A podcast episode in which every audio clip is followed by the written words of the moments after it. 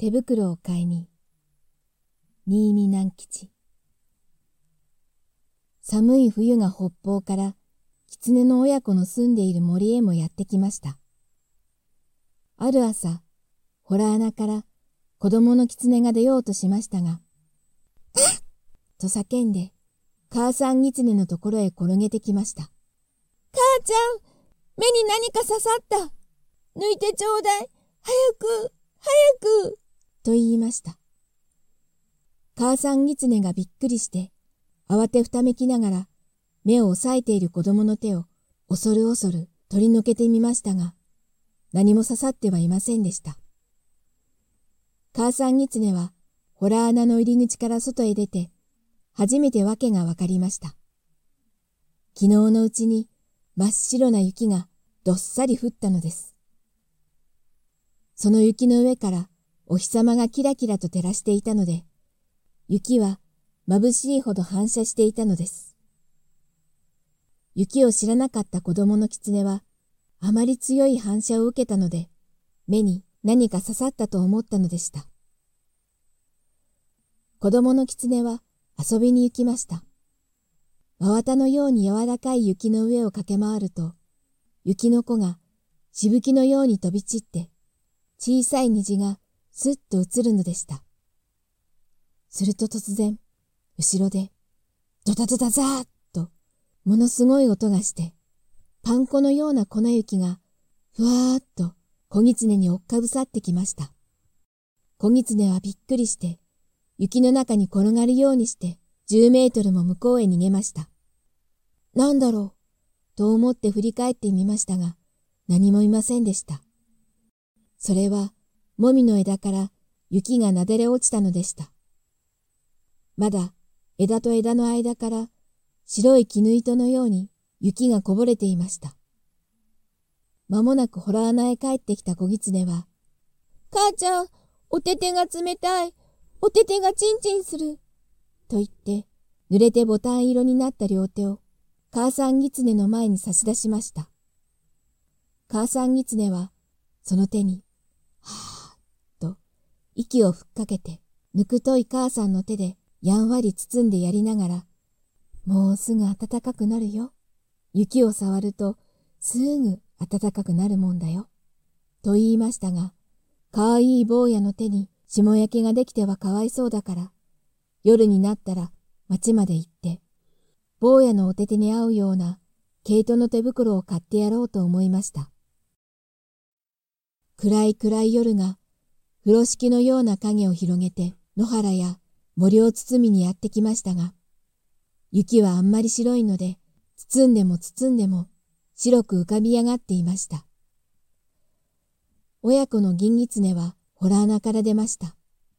子供の方はお母さんのお腹の下へ入り込んで、そこからまん丸な目をパチパチさせながら、あっちやこっちを見ながら歩いて行きました。やがて行く手にぽっつり、明かりが一つ見え始めました。それを子供の狐が見つけて、母ちゃん、お星様はあんな低いところにも落ちてるのね、と聞きました。あれはお星様じゃないのよ、と言って、その時、母さん狐の足はすくんでしまいました。あれは町の火なんだよ。その町の火を見たとき、母さん狐は、ある時町へお友達と出かけて行って、とんだ目にあったことを思い出しました。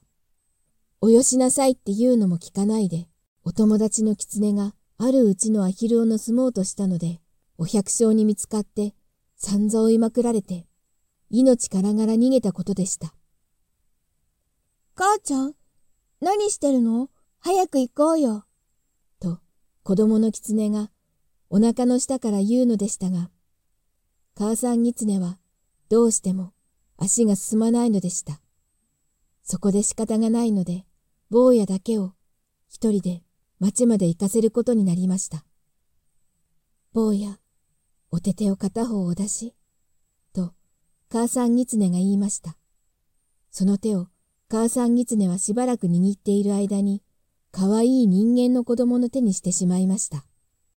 坊やの狐は、その手を広げたり握ったり、つねってみたり、嗅いでみたりしました。なんだか変だな。母ちゃん、これ何？と言って、雪明かりに、またその人間の手に変えられてしまった自分の手を、しげしげと見つめました。それは人間の手よ。いい解剖や、町へ行ったらね、たくさん人間の家があるからね。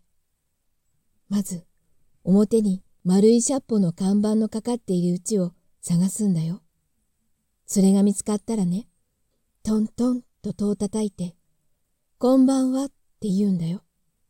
そうするとね、中から人間が少し戸を開けるからね。その戸の隙間からこっちの手。ほら、この人間の手を差し入れてね。この手にちょうどいい手袋ちょうだいって言うんだよ。わかったね。決してこっちのお手手を出しちゃダメよ。と、母さん狐は言い聞かせました。どうして？と、坊やの狐は聞き返しました。人間はね、相手が狐だとわかると、手袋を売ってくれないんだよ。それどころか、捕まえて、檻の中へ入れちゃうんだよ。人間って、本当に怖いものなんだよ。うーん。決して、こっちの手を出しちゃいけないよ。こっちの方、ほら、人間の手の方を差し出すんだよ。と言って、母さんの狐は持ってきた二つの白銅貨を人間の手の方へ握らせてやりました。